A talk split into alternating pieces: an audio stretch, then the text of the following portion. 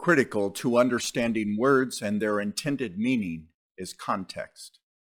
When reading the Gospels, it's important to understand the context by trying to identify with the people who heard Jesus speak. The majority of first century Jews listened, lived day to day with minimal resources. Life's necessities like food and water were not a given. With no plumbing or pumps, people traveled to a water source and carried water back to where they lived. Similarly, securing food was a daily activity since few food items could be stored or preserved.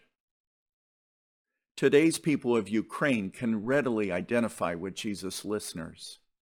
As a result of Russia's military invasion, many Ukrainians have been forced to live without electricity, without water, and without a regular supply of food. So when Ukrainians and first century Jews hear Jesus say, "Don't worry about what you will eat or what you will drink or what you will wear," they know he is not speaking in general terms, but addressing an immediate and critical need. Jesus knows what is on the minds and what is in the hearts of his listeners. Life's necessities for most of us living in the West are readily available, yet we still manage to find something to worry about. Our health, inflation, financial security, the safety and well-being of our children and grandchildren, the threat of hate and violence, or the viability of our planet. Whatever the subject, we worry. Worry is what we do when we are afraid. It is what we do when we can't determine the outcome of what we hope for. Worry is what we do when we imagine the worst thing we fear might happen. Wikipedia says, worry refers to the thoughts, images, emotions, and actions of a negative nature in a repetitive, uncontrolled manner that results from a proactive cognitive risk analysis made to avoid or solve anticipated potential threats and their potential consequences. A rather exhaustive definition. We know worry doesn't work, but that doesn't stop us from doing it. Among the many quotes about worry, I like this image from an English proverb. Worry is like a rocking chair. It gives you something to do, but it never gets you anywhere. Years ago, I participated in a gathering which promoted being mindful and strengthening one's inner life. A common phrase used there was, become a non-anxious person. Someone challenged that wording by saying the only non-anxious people she knew were dead. She proposed instead that we speak of becoming a less anxious person. Originally, my sermon title was, quote, a worry-free life. Like my friend's observation about being less anxious, I realized when Jesus says, don't worry, we're not being exhorted to be free of worry, but to worry less and trust God more. So I changed my title to Faith for a Worry-Less Life. Let's hear what Jesus has to teach us about growing our trust in God from Matthew six twenty-five through thirty-four, as read for us by Lori Hartman.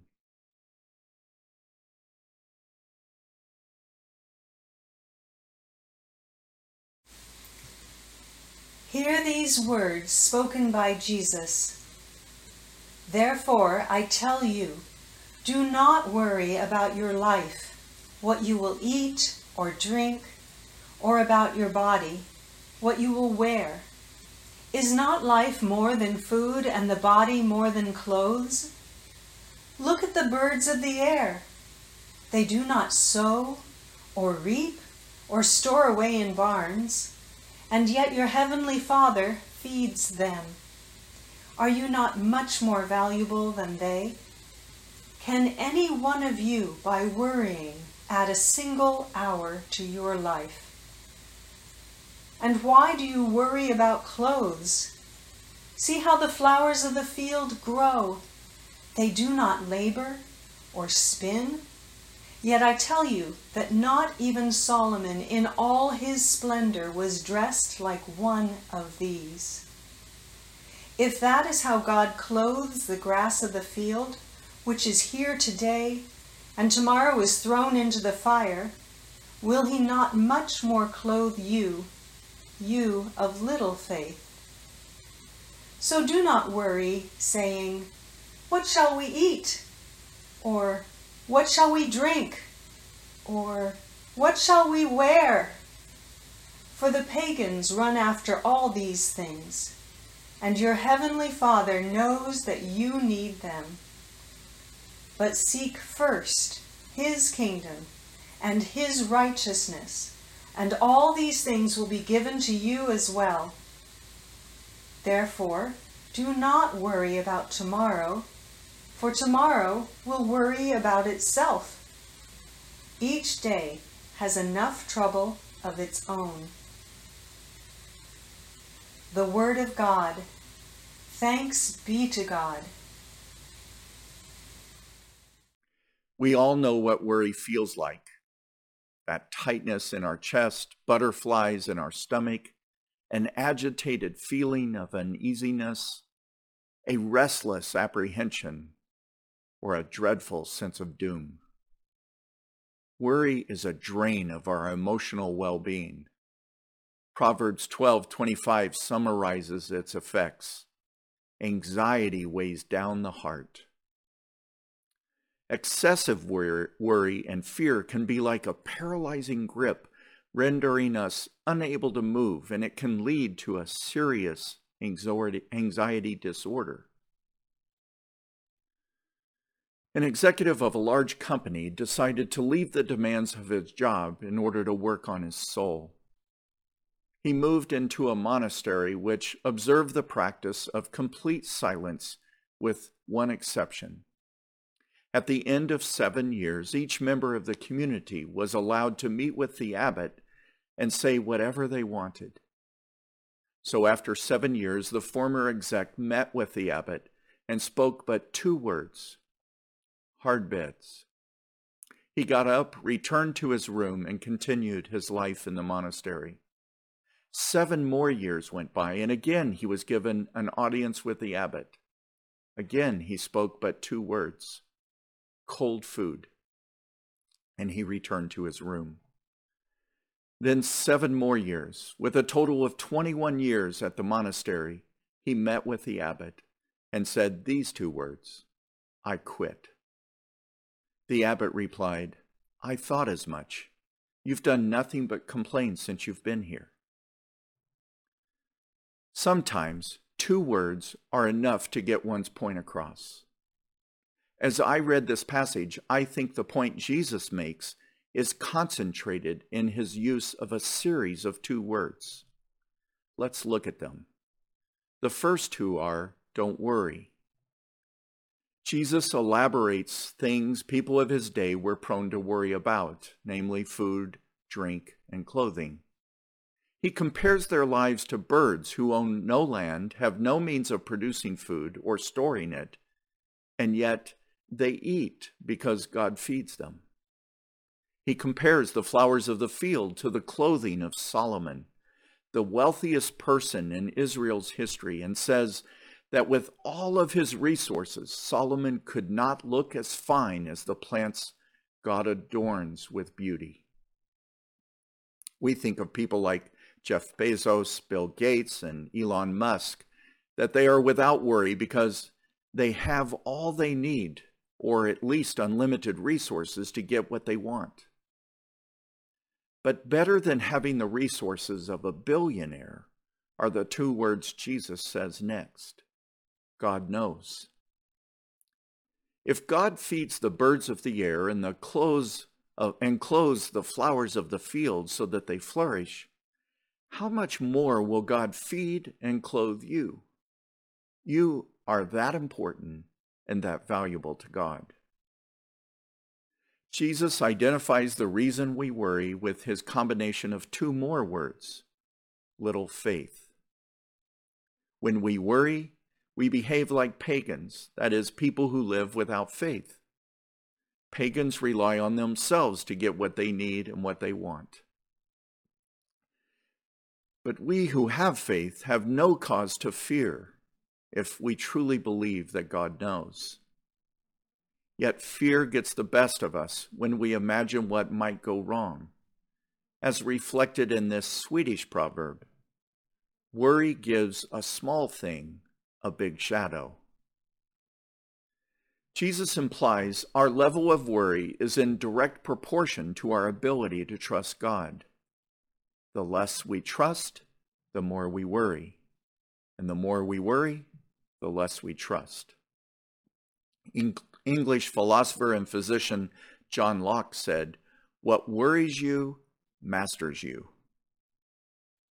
Recently, Colleen and I met with children of Sally and Clyde DuBois to plan their memorial, which will be held at First Presbyterian Church on May twenty-eighth. Son Steve reclaimed how his dad imparted wisdom with memorable sayings, one of which was, "Most of the stuff we worry about never happens." We know the truth of that statement, and yet we worry all the same. Jesus points us away from worry and from fear and directs us with these two words, seek God, specifically God's kingdom and God's righteousness. To seek God's kingdom is to accept God's rule. God is sovereign and more than able to address whatever crisis or struggle we might face. We need not try to control what is already in God's hands. When we worry, many times we are simply trying to fix someone or a situation or a circumstance all on our own. We become overwhelmed, anxious, and weighed down with the burden of trying to manage it all. Khalil Gibran rightly observed that our anxiety does not come from thinking about the future, but from wanting to control it. To seek God means to have faith in God's control, God's authority, God's rule, not trying to manage everything ourselves, but surrendering our desire to control and to yield it to God. When we feel disoriented by worry, the Psalms help reorient, reorient us toward God, such as the words from Psalm one twenty-one, "I lift up my eyes to the hills. From where does my help come? My help comes from the Lord who made heaven and earth." Scripture helps us seek God and grow our trust in God. When we feel overwhelmed with worry, a good place for us to start is Psalm one thirty-nine, verses twenty-three and twenty-four. To pray to God, "Search me, O God, and know my heart. Test me, and know my anxious thoughts. Point out anything in me that offends you, and lead me along the path of everlasting life." The Psalms direct us to exercise our faith in God through prayer, knowing that God hears us. "I love the Lord because he has heard my voice and my supplications," says the psalmist, "because he inclined his ear to me. Therefore, I will call upon him as long as I live," as recorded in Psalm one sixteen. And then this line from Psalm thirty-four four, "I sought the Lord and he answered me and delivered me from all my fears." God may not dismiss the source of our worries or our concerns, but they need not consume or overtake us. When we pray, God listens, and we're comforted by God's presence and grace and care. There's a Chinese proverb that says that the birds of worry and care fly over our head. This we cannot change, but that they build nests in our hair, this we can prevent. Our perspective changes as we learn to trust and depend on God more. God gives us the courage, the strength, and the tools to overcome our worries and fears. To seek God's righteousness is to make our relationship with God and with others a priority. When we worry, we're focused, we've focused our attention on what we want and what we need, rather than have an outward orientation.